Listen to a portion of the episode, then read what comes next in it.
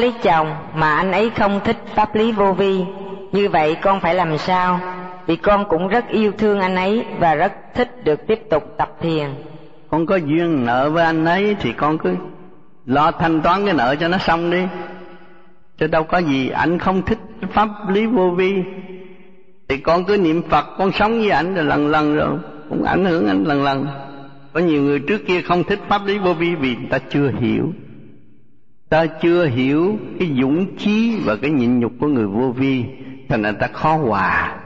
Ta tưởng đâu cái đạo này đạo ăn cướp giật tiền người ta, mà cái đạo này nó tự nhiên nó phát tâm, nó in sách in kinh cho người ta mà không có tổ chức nào ở sau lưng nó không đi làm cu ly khổ cực mà nó dám đóng gương mục, đóng tiền cho những cuốn sách chân lý để cứu đời.